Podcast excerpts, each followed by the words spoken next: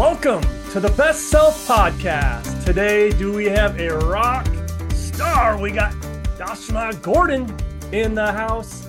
You've seen her on ABC, NBC, Discovery. You might have heard that she was Happiness Hall of Fame inductee, and she's inspired millions of souls across the globe with what it is she does. She is beautiful inside and out. I'm so excited to have you, sister. Thank you for hopping on. Thank you. I'm so happy to be here. Yes. We've only hung out for a few minutes, but I, I believe that you wake up pissing excellence in the morning, sister. you you're a keeper. You're uh so thank you. Thank you for hopping on. One of the kind of the brackets you speak to is the military. Yeah. And you you talk about PTSD and you and you hit up on mental health, all of these things that I, I really am passionate about as well. What drew you to the military lane? Oh, I got a lot of reasons. Well, first of all, my both of my grandfathers were in World War II. They were military. Um, my grandfather on my father's side was in England, but they were, you know, he was Jewish, so they ended up leaving Europe to come to America. So that's actually how they ended up coming to America.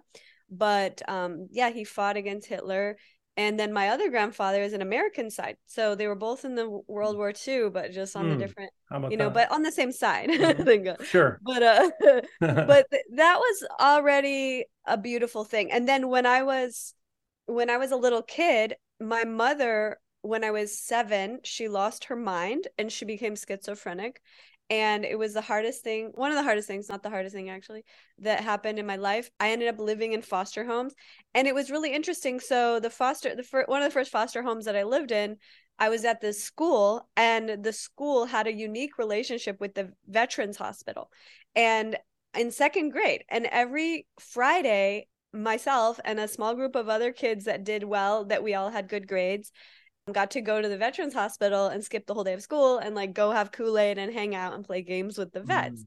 and it was so impactful for me because they were so appreciative of our energy. Like we would just come you know the kids are always fun you know? And but i remember this one vet he had like a trach. He had been you know i don't know what happened but he ended up with a big trach. He couldn't even breathe except for through here. And i just saw so many of them that had really been like deeply damaged. I mean, and these are physical damages that we can see. And then as I grew older in my my path of really focusing in on mental health and wellness, that I I really realized that PTSD, because I had a lot of PTSD, is so impactful. And people that don't know because maybe they don't have it, they can't even begin to understand how destructive that can be for a person in their life and how they just interact with the world. It's so prevalent. And I find it shocking that they said 30% of people in the military have PTSD because I'm thinking like it's got to be like 100. I don't know how. Yeah, seems like a low out. number there. Yeah. Yeah. I was like, how does anybody get out without it? Like, that is like, who are these people? Like, maybe right. they were masterful already in their meditation. I don't know.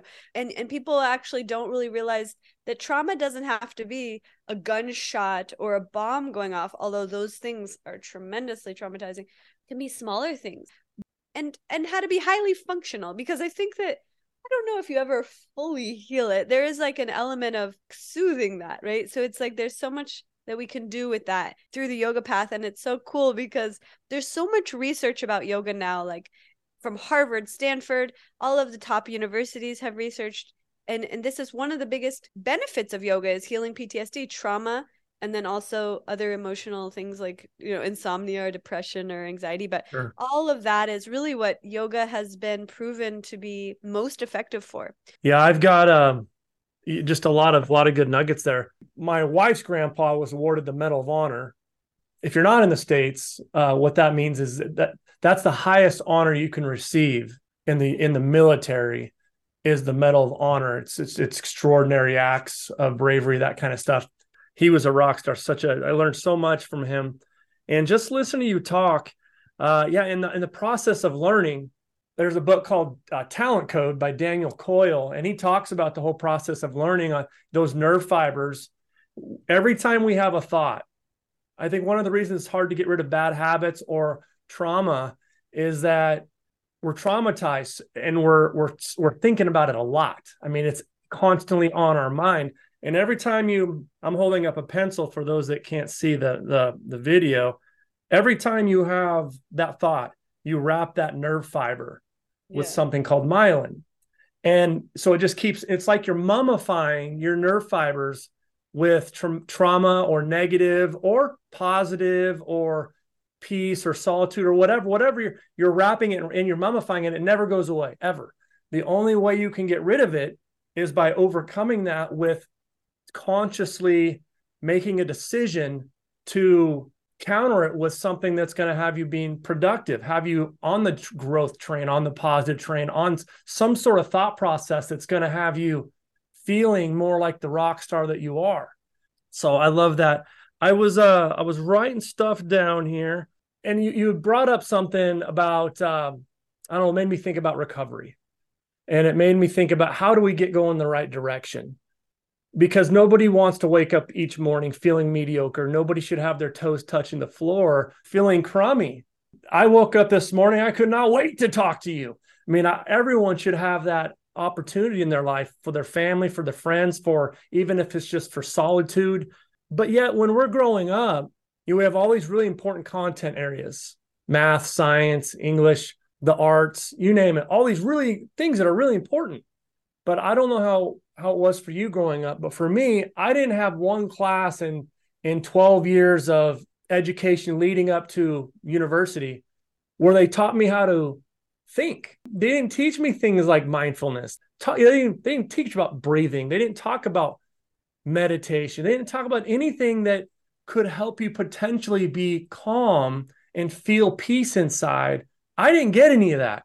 I'm curious. You you said life is always speaking to us. Is is this kind of the things that you've seen in your observations in the data that you've seen as well?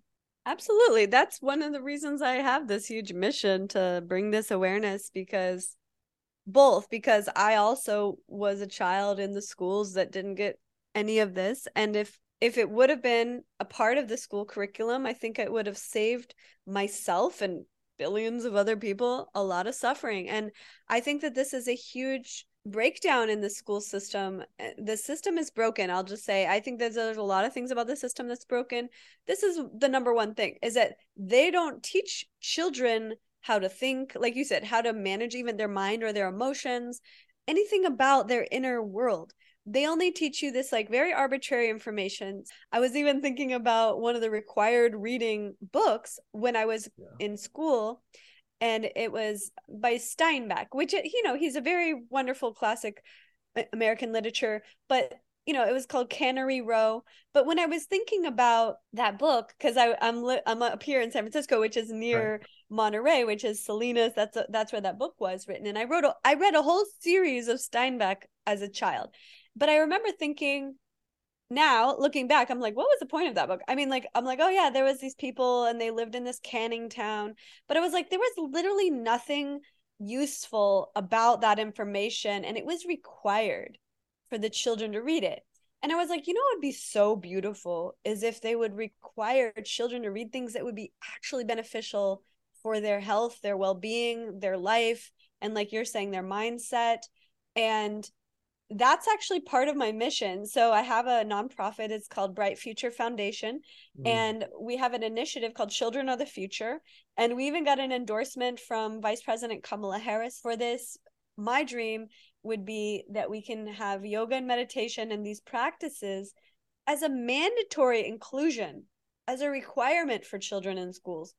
I have seen, and you know, there's a quote by the Dalai Lama that said, if every eight year old would learn meditation, we would eliminate violence from the world within one generation. And I actually really believe that. And I remember about 10 years ago, I saw this picture online and I posted it on Facebook and it went viral and it reached like 12 million people or something and it and it, it got shared 69,000 times and it was a picture of 1 million children sitting and meditating for world peace in Thailand. And it was this huge thing. They would do it every year. And it's amazing to think that in America, you can't even get 10 kids to sit down for a minute, let alone a million to yeah. come together, sit and meditate. So it just showed me that it's possible. And I was actually as a young person, uh, well, I'll say young person, when I was starting as a yoga teacher 18 years ago, I was teaching children and I, I taught children and families, but basically, uh, I was teaching in schools and I was teaching in the hospital and I was teaching kids yoga. And it was wonderful because even at two or three or four or five years old, very young, they were getting it. And I think a lot of people diminish or underestimate what children are capable of.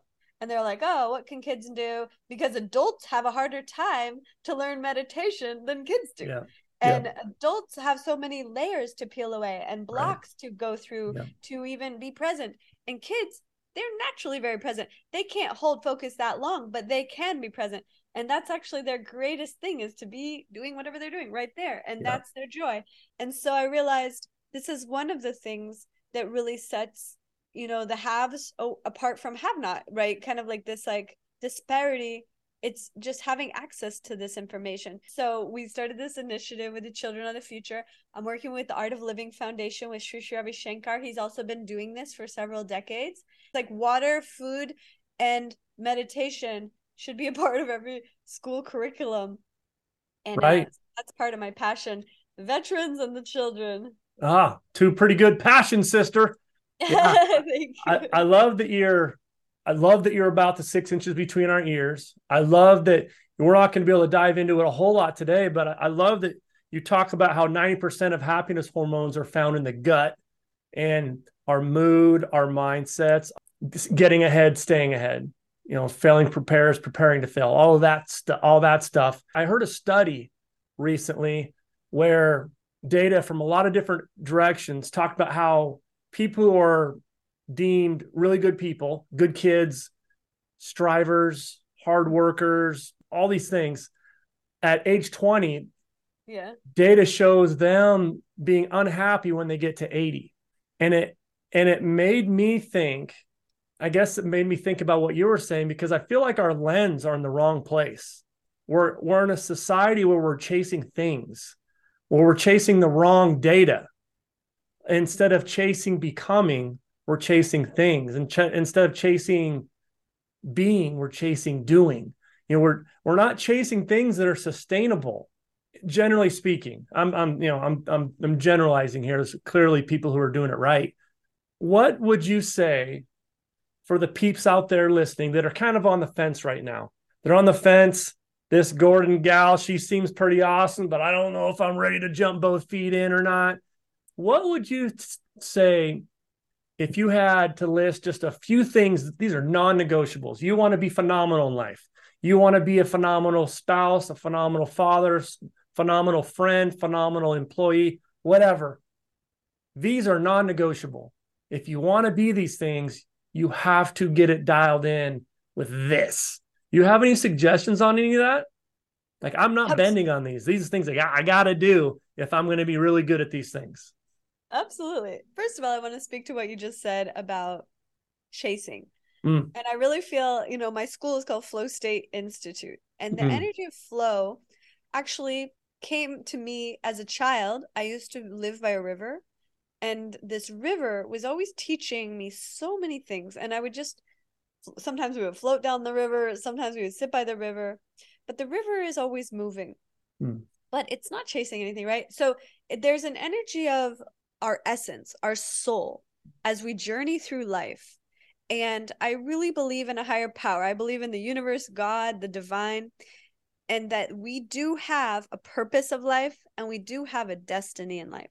Mm-hmm. And I feel that when we're chasing, we are not in alignment with our purpose or our destiny because the purpose and the destiny is like that river, it just flows and mm. it it's not chasing but it's moving forward and there's a very non-subtle difference right? So the chasing is out of lack out of need out of like unfulfillment. It's saying if i get that i'm going to be better. I'm going to feel better. I'm going to be happier. I'm going to be more fulfilled something. And 100% of the time you never are because whenever we position ourselves that we are not fulfilled therefore we need something we're lacking something and we're going to chase it to get it because that thing is going to be the thing it never is yep. and the the masters and the wise people of history have always said the same thing, which is that true contentment. And in yoga, the word is santosha, con- inner contentment. Like truly just like you said, the beingness, being, and and it's an art and it's a practice. And and the contentment of being, the joy of being, the that you are enough. And this is the number one lie the the belief system that circulates in humanity and a lot of it comes from the media and and all of this this idea that i'm not enough or like somebody else is better or like i got to do this and this to be something else and this constant barrage of feeling not enough that pushes people to chase something to hopefully feel more whole more fulfilled it is a trap and it will never ever produce the result that they're looking for, which is true happiness, peace, contentment. And so that's really what yoga teaches. It's it's sit with your breath and enjoy this moment. It's fill your heart full of gratitude for even the tiniest thing. Because if you're breathing, you're alive and if you're alive, there's something to be grateful for. And and it's literally just teaches that. And so teaches us to be still. I mean, there's a lot of movement that you can do with yoga as well. So there's yoga, there's meditation, there's breath, and the harmonic between those three is life changing and it's been scientifically verified by Harvard and all sorts of research that shows it literally and like what you were talking about earlier with the the sheath, the myocard, uh, mm-hmm. the the myelin mm-hmm. uh, on the nervous system, the brain synapses. Yep. It literally, when you do meditation, when you do yoga, it rewires those neural synapses. So the way the brain works, they say the nerves that fire together wire together, right? Or like the so if you imagine if you do a habit over and over, it just goes like this, this is, and then finally it's just like, all right, we're sticking with this because we're here, we're gonna be here. And that's how we create habit is like that continuous repetition and then it creates that solid structure. And what happens is we want to change our habits we got to break the old ones replace them with the new one and fire together continuously with a new habit that's that repetition consistency disciplined action and that action might just be doing nothing it doesn't have to be a doing but it's an action of like a new way of being right. and just repetitively like choosing love, choosing kindness, choosing to take three breaths instead of shouting with anger. There's like so many ways that you can bring this mindfulness into life so that it transforms your entire relationship to life, your health, your well being, your relationships with others, your family, your loved ones. Literally, it's always coming back to this foundational aspect of you and your inner contentment with yourself. And so when you're full of joy and you're like, I'm happy with nothing, it's literally like finding those things in life where you go, no matter what, I'm going to be happy because that happiness is coming from within me and that deep sense of knowing that I have God is on my side. I got the best team with that. and then I got a purpose and a and that purpose drives me every day to be of service. And so if somebody's thinking, where do I begin? I mean, we have programs. I actually have an app as well.